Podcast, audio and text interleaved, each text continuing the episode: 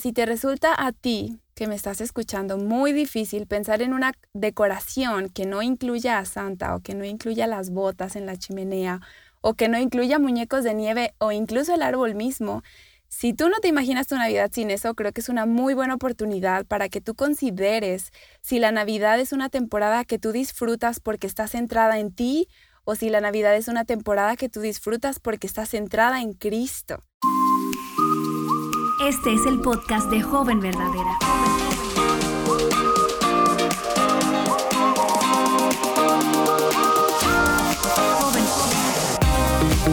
Hola chicas, yo soy Betsy Gómez. Bienvenidas al podcast de Joven Verdadera. En estas semanas hemos estado concentradas en el tema de la Navidad.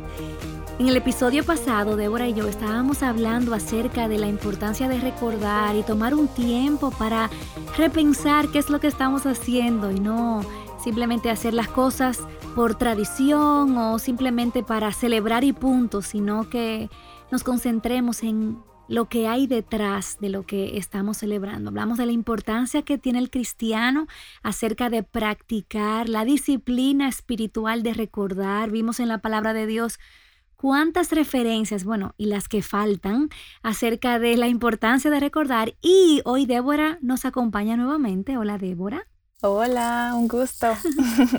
y la idea es que simplemente vamos a darte recomendaciones prácticas al punto para que puedas hacer de Cristo el centro de esta Navidad. A veces pensamos que para hacer esto tenemos que estar así muy formales y convertirnos en señoras muy mayores, muy grandes, pero realmente no se trata de eso. Nosotras, la idea que queremos comunicarte es que realmente atesores a Cristo en lo que sea que estás haciendo, en de cualquiera que sea la forma en la que estés celebrando esta época, que Cristo sea el centro de tus afectos, de tu celebración, de tu gozo.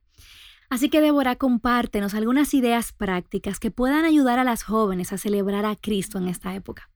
Ok, con mucho gusto. Realmente estas ideas están recién salidas del horno, porque como escucharon en el podcast pasado, yo no tenía una perspectiva de cómo hacerlo práctico hasta apenas hace unas semanas que empecé a meditar en esto.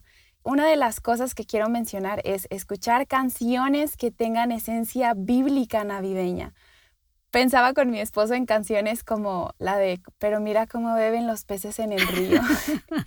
y yo, yo consulté en internet y dije, a lo mejor realmente los peces beben.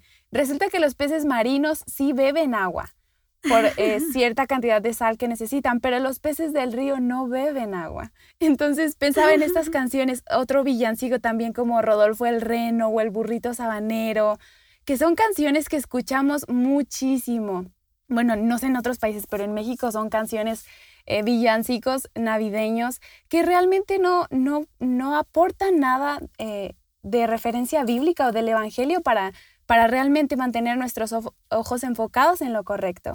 También pensaba en una canción en inglés que traducido dice, está mirándose todo a mi alrededor como que ya es Navidad. Y después cuando yo escuchaba esa canción mientras estaba en el supermercado o en un mall, iba caminando y veía esferas, veía árboles, veía luces. Entonces mi perspectiva de está empezando todo a lucir como navideño no era porque Jesús estaba presente, porque su nacimiento estaba presente, sino porque las decoraciones parecían anunciar que todo era Navidad. Entonces, realmente hay, hay, muchos álbumes de música cristiana navideña que tienen esencia bíblica. Entonces yo creo que tú puedes ser intencional en buscar esa música que te edifique. Así es, Débora. Yo creo que una de las cosas que más necesitamos es jóvenes que conozcan su Biblia y jóvenes que saturen sus canciones de la verdad de Dios. ¿Tú sabes por qué? María fue una jovencita cuando Dios la usó para hacer la el, vientre de donde él iba a ser concebido. Y déjame decirte que una de las cosas que más me impacta es que esta jovencita se sabía su Biblia. Cuando ella fue a visitar a Elizabeth y Elizabeth dice, bienaventurada, estoy en Lucas 1, en el versículo 45 dice, y bienaventurada la que creyó que tendrá el cumplimiento de lo que fue dicho de parte del Señor. Yo me engranojo solamente de imaginarme en esa, ese momento. Y dice en el versículo 46, entonces María dijo, y comienza entonces ella a declarar la palabra de Dios. ¿Tú sabías que cada frase del himno que ella entonó en ese momento o declamó, declaró, es una profecía del Antiguo Testamento. Y yo quiero leértela para que tú veas qué saturada de verdad está la canción en ese, si pudiésemos decirlo así, de María. Ella dice, mi alma engrandece al Señor y mi espíritu se regocija en Dios mi Salvador porque ha mirado la humilde condición de esta su sierva, pues desde ahora en adelante todas las generaciones me tendrán por bienaventurada, porque grandes cosas me ha hecho el poderoso y santo es su nombre y de generación en generación es su misericordia para los que le temen. Ha hecho proezas con su brazo, ha esparcido a los soberbios en el pensamiento de sus corazones, ha quitado a los poderosos de sus tronos y ha exaltado a los humildes, a los hambrientos, ha colmado de bienes y ha despedido a los ricos con las manos vacías, ha ayudado a Israel su siervo para recuerdo recuerdo de su misericordia, tal como dijo a nuestros padres, a Abraham y a su descendencia, para siempre. Ese no es el contenido de las canciones que estamos cantando hoy en día. Yo creo que eh, eh, se siente hasta tan profundo que una joven puede decir, wow, ni siquiera lo entiendo. Pero tú te imaginas lo maravilloso que es que tú puedas cantar estas cosas, que las puedas estudiar a profundidad, que puedas acampar en estas verdades que María tenía muy cerca de su corazón. Y es mi oración que como jóvenes, así como ella, nosotras estemos saturadas de la palabra de Dios, que la cantemos, que la meditemos, que no solamente esté presente en nuestra mente, sino que también la pongamos por obra, porque de eso se trata, lo que nosotras contemplamos, lo que nosotras adoramos, lo que nosotras cantamos es lo que al final de cuentas dirigirá nuestros pasos y nuestras decisiones. ¿Qué otra recomendación, Débora, nos das? Se me ocurre también eh, que nuestras decoraciones deben de trascender de un tema de combinación. Conozco familias que eh, tienen temáticas para cada año y también les mencionaba en el podcast de la semana pasada que fui al centro, ah, fui al supermercado y en, en el área de Navidad había de todo tipo de decoraciones, había decoraciones de unicornios, como de unas cosas que uno ni se imagina y es, el mundo es tan intencional en apartar nuestro corazón del verdadero significado eh, que tiene la Navidad. Y yo pensaba, si te resulta a ti que me estás escuchando muy difícil pensar en una decoración que no incluya a Santa o que no incluya las botas en la chimenea o que no incluya muñecos de nieve o incluso el árbol mismo, si tú no te imaginas tu Navidad sin eso, creo que es una muy buena oportunidad para que tú consideres si la Navidad es una temporada que tú disfrutas porque está centrada en ti o si la Navidad es una temporada que tú disfrutas porque está centrada en Cristo. Ahora, no estoy diciendo que todas estas decoraciones son malas en sí mismo. No es pecado que tú las tengas en casa. La Biblia no dice eso. El problema es cuando eh, no ves tu celebración de Navidad sin estas cosas, pero sí puedes pasar por alto lo que realmente estamos celebrando, que es el nacimiento de Jesús. Entonces, pensar en este tema de tus decoraciones es algo también muy importante. ¿Por qué estás decorando y por qué pones lo que pones? En Aviva Nuestros Corazones hay una serie, o es un programa creo, con la esposa del pastor John Piper, Noel Piper. Ella tiene un libro que nos enseña cómo nosotras podemos redimir nuestras tradiciones. Y mm. ahí puedes encontrar ese episodio excelente, buenísimo. Yo creo que, así como tú dices, Débora, nosotras el hecho de la decoración en sí misma no es el problema. El punto es que la decoración tiene que servirme a mí como un puente que me lleve a fijar mi mente en algo. Entonces, que Dios nos ayude a realmente redimir estos elementos que están aquí, que a lo mejor han sido pasados de tradición, eh, de generación en generación, pero que estos elementos nos sirvan a nosotras para realmente atesorar a Cristo. Yo recuerdo en una Navidad los niños estaban más pequeños y yo dije, bueno, ¿qué, ¿qué, te parece si decoramos el árbol de Navidad con nombres de Jesús? De manera que a donde sea que tú mires el árbol, te vas a encontrar con una verdad acerca de Dios, acerca de su carácter y podemos reflexionar en esa verdad. Yo creo que es tan importante. Probablemente si tú estás todavía viviendo en la casa de tus padres, no te animamos a que vayas a revolucionar la casa y a dañarle todo a tu mamá, pero eso lo puedes hacer en tu cuarto, en tu agenda, en tu, en tu espacio, Yo creo que es tan importante que todo lo que hagamos realmente nos recuerde una verdad acerca de Dios. ¿Qué otras recomendaciones, Débora, puedes darnos?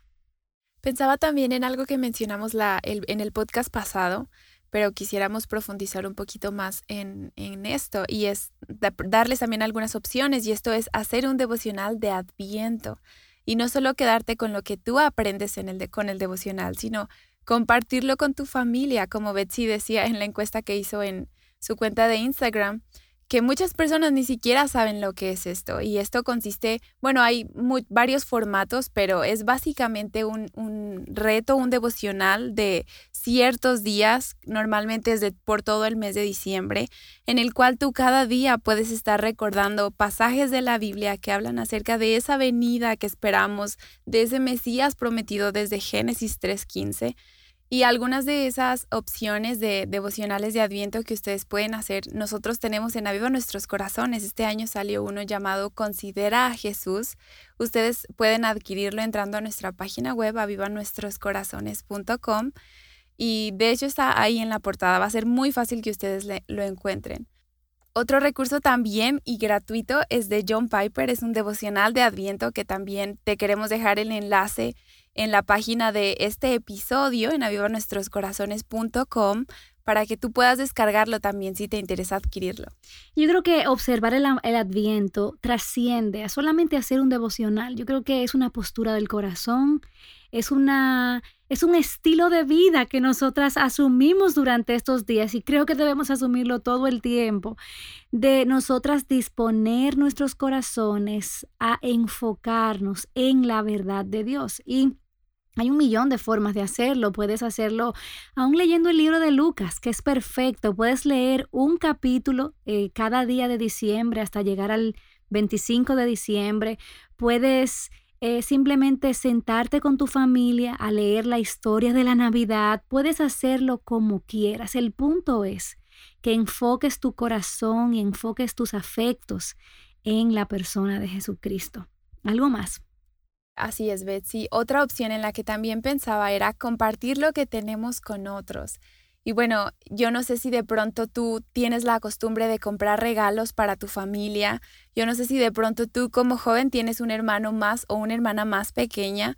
Y pensaba también en que es tan importante enseñarle a los niños cerca de nosotros la importancia de lo que es la Navidad, porque los niños piensan mucho en Santa Claus y los regalos y ellos esperan con ansias el, el 25 en la mañana para poder abrir sus regalos, pero pensaban que una forma práctica de compartir lo que tenemos con otros es si le, si le compras un regalo a tu hermano, tú puedes comprar uno extra y decirle, oye, mira, este lo compré para que tú se lo des a alguien más. Nosotros damos lo que hemos recibido por gracia y nada de lo que tenemos es nuestro. El Señor mismo nos ha dado incluso si tú tienes un trabajo y puedes eh, tener ingresos por ese trabajo, es el Señor mismo quien te lo ha provisto y te ha dado la salud y la fuerza para cada día despertarte y hacer tu trabajo. Entonces, podemos nosotros compartir con otros eh, las bendiciones que el Señor mismo nos ha dado. Incluso eso lo vemos en el ejemplo de Jesús al dar su vida por nosotros. Él,